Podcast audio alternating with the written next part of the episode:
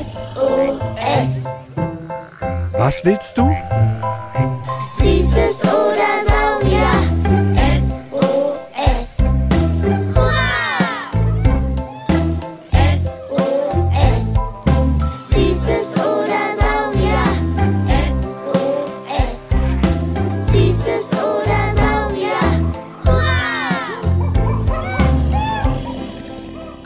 Podcast über alles, was krabbelt, stampft blubbert. und fliegt. Wir haben Süßes, Und wir haben Saurier. heute mit Einem Urzeitwal auf vier Beinen Smartphone-Zombies. und der Frage aller Fragen. Wer war zuerst da? Ei oder Huhn? Heute geht's um Evolution. Jule, wie magst du dein Frühstücksei am liebsten? Weich und flüssig. Hm, Wie weich und flüssig? Na, das Eiweiß fest, aber noch weich und das Eigelb flüssig. So schmeckt es mir am besten. Ein bisschen Salz noch und nom nom nom lecker. Okay, das macht dann so ungefähr vier bis fünf Minuten im Wasser, ab dann, wenn das Wasser kocht. Ich mag es ja eher fest. Ich will nicht, dass da irgendwie etwas rumschlabbert. Wichtig ist aber auch, ob das Ei aus dem Kühlschrank kommt oder nicht. Aus dem Kühlschrank dauert es noch mal ein kleines bisschen länger. Und noch, noch, noch viel, viel wichtiger ist diese Frage von Benny hier. Was war zuerst da? Das Tuten oder das Ei? Huhn oder Ei, Huhn oder Ei, Huhn oder Ei? Verrückte Frage. Ich glaube, die hat sich jeder schon mal gestellt. Eins weiß ich, auch wenn ich diese Antwort nicht weiß, Hühner sind die ur ur ur ur ur ur ur ur ur ur ur ur ur ur ur Urenkel von Dinosauriern. Hört dazu gerne unsere erste Folge Dino-Liebe. Psst, gibt schon drei Folgen mittlerweile nur zu Dinosauriern. Warum, wieso, weshalb das geht? Die Antwort ist, na, Jule? Evolution. Genau, die Evolution. Evolution, ganz kurz erklärt, ist das die Entwicklung eines Lebewesens über lange, lange, lange Zeit und ganz viele Generationen hinweg. Also mit ganz vielen Ur, Ur, Ur, Ur, Ur, Ur, Ur, Ur, Ur, Ur, Ur, Ur, Ur, Omas und Opas eines Lebewesens dazu. Die Evolution ist die Antwort auf eure Fragen, wie und warum bestimmte Lebewesen oder Pflanzen entstanden sind. Warum fliegen Vögel? Warum haben Oktopusse so viele Beine und Arme? Warum Schlangen so eine lange Zunge haben? Oder eben die Frage, was oder wer war zuerst da? Ei oder Huhn? Diese Fragen haben wir euch in den ganzen über 60 Folgen, die wir bisher von Süßes oder Saurier haben, schon beantwortet. Ich bin dafür, dass wir uns mit Biologin Nadja treffen. Die ist doch Evolutionsexpertin im Museum für Naturkunde Berlin. Oh ja, lass aber erst noch essen. Beim Frühstückstisch gilt also, Jule nimmt zuerst das Ei.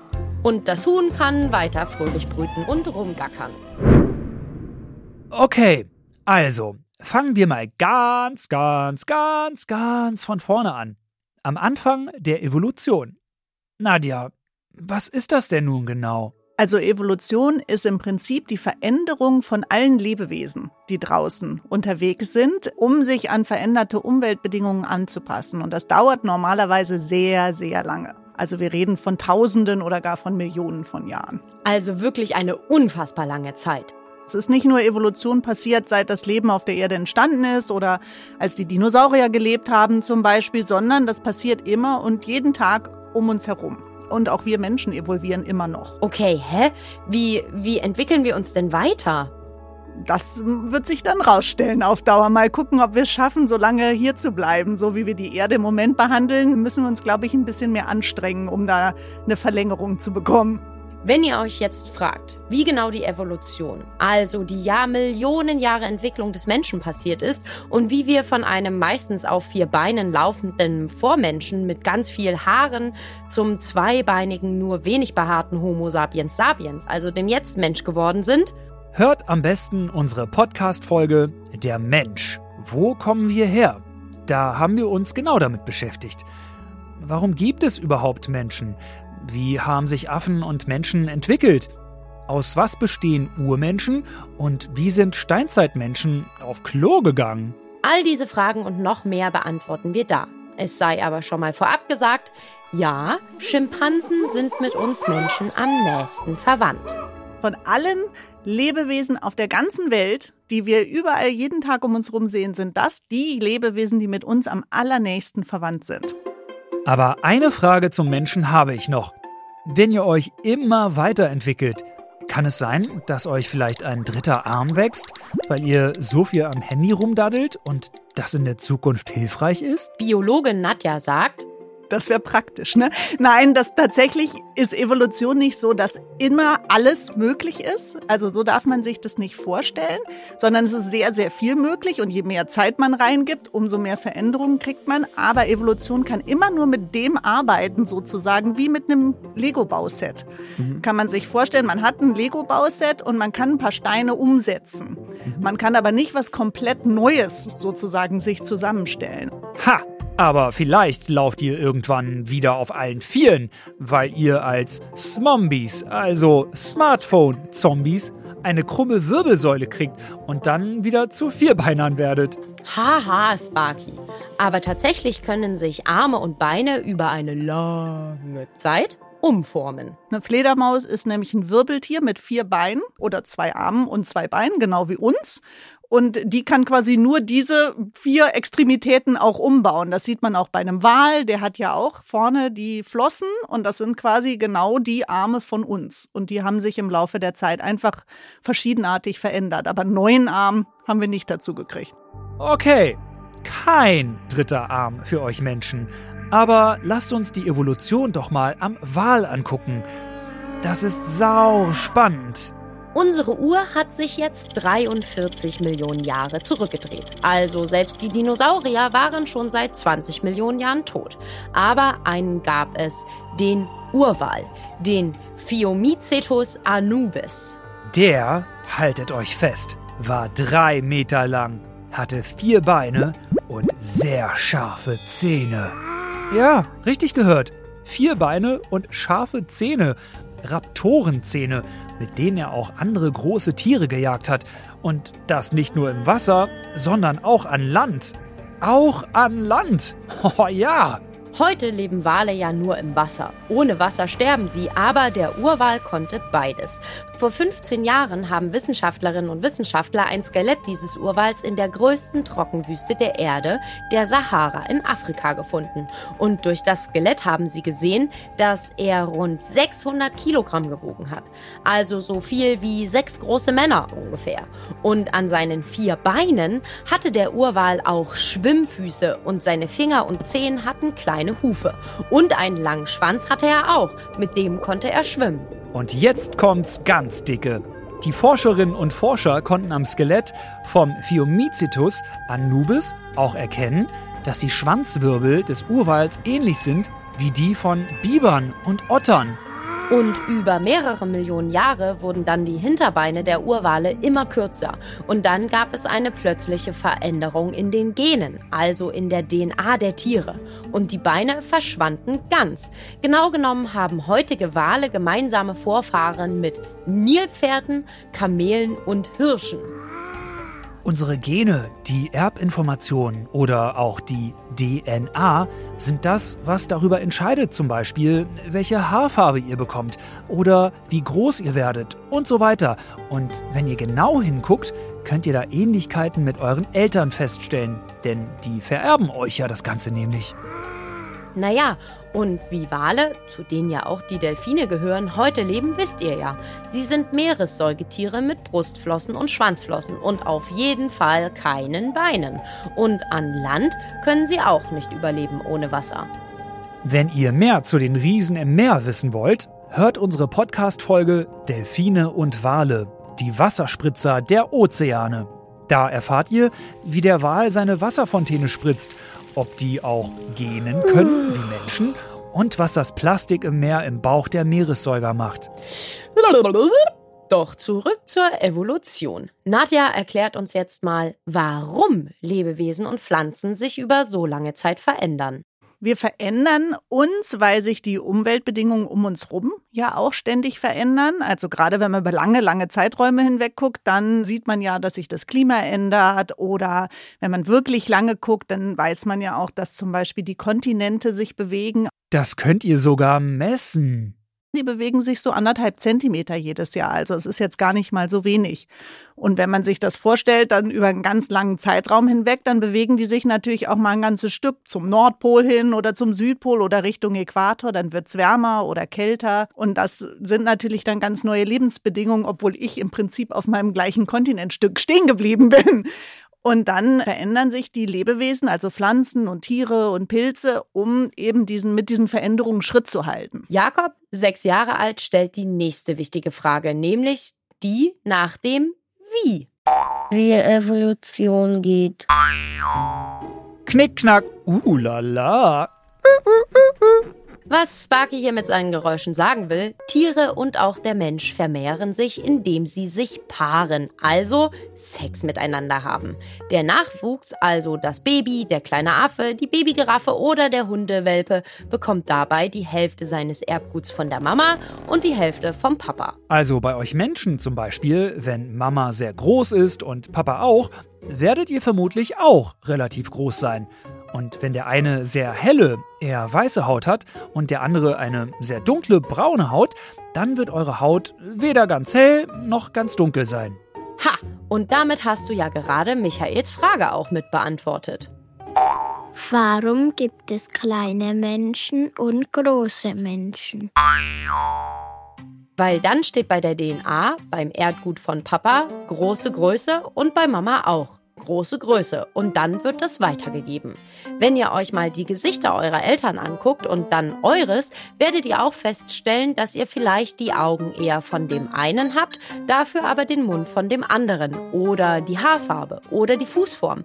Manchmal ist ein Merkmal auch eine Mischung aus beidem. Also ihr habt dann Papas kleine Maulwurfsaugen, die aber so blau sind wie die von Mama. Und manchmal seht ihr vielleicht aber auch eher aus wie eure Oma oder euer Opa, denn Erbinformationen können auch über mehrere Generationen weitergegeben werden. Und so entsteht eine ganz einzigartige neue Kombination, nämlich ihr. Und wenn jetzt von den Erbinformationen von beiden Seiten, gerade bei Tieren gut zu beobachten, sich etwas Neues daraus entwickelt, was von Vorteil ist, dann setzt sich das durch. Ein Tier, das durch die Gene seiner Eltern zum Beispiel länger lebt, kann dadurch längere Zeit Nachkommen zeugen und so wird es seine Hälfte an Informationen länger verbreiten. Manchmal ist das alles auch ein großer Zufall. Giraffen hatten früher, früher, früher, früher zum Beispiel viel kürzere Hälse als heute. Dann gab es eine Mutation, also eine Veränderung der Gene, die gesagt hat, hier, bitteschön, ein neuer Bauplan für lange Hälse. Den haben sie an ihre Babygiraffen weitervererbt und plötzlich gab es viel mehr längere Hälse. Ah, und weil die langhalsigen Giraffen dann über lange, lange, lange Zeit mehr zu fressen hatten, weil sie an noch mehr Futter gekommen sind, haben die sich irgendwann mehr vermehrt als die mit den kurzen Hälsen.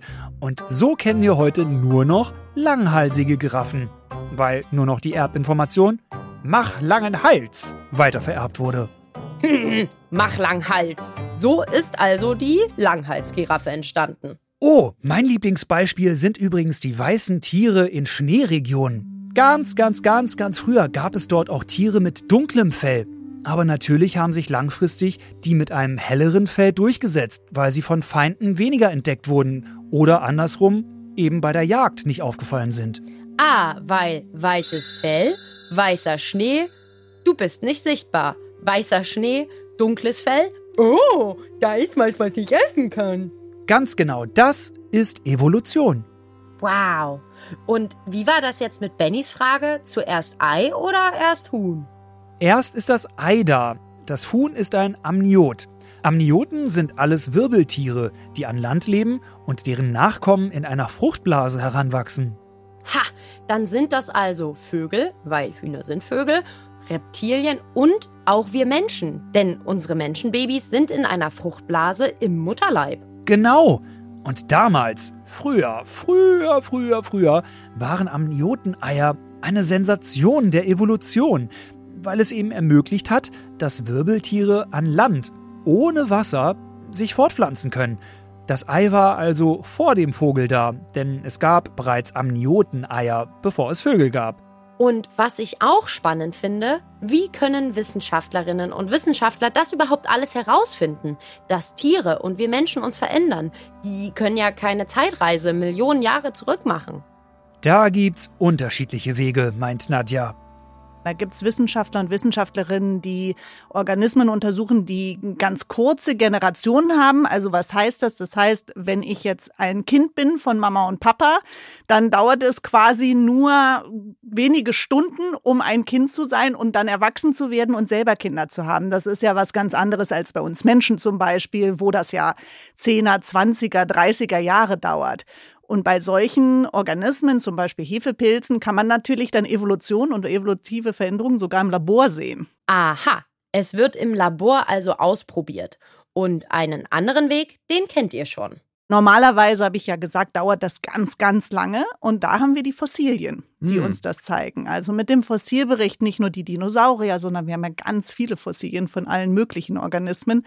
Da kann man Evolution dann tatsächlich über hunderte Millionen Jahre verfolgen. Oof.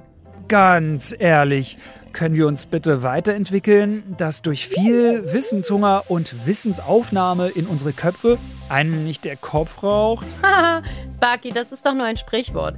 Das, was du da merkst, zeigt dir einfach nur, dass etwas Neues lernen, egal ob es Wissen ist oder eine neue Sportart oder ein neues Instrument, immer eine Herausforderung für unser Hirn und unseren Körper ist und uns Energie kostet.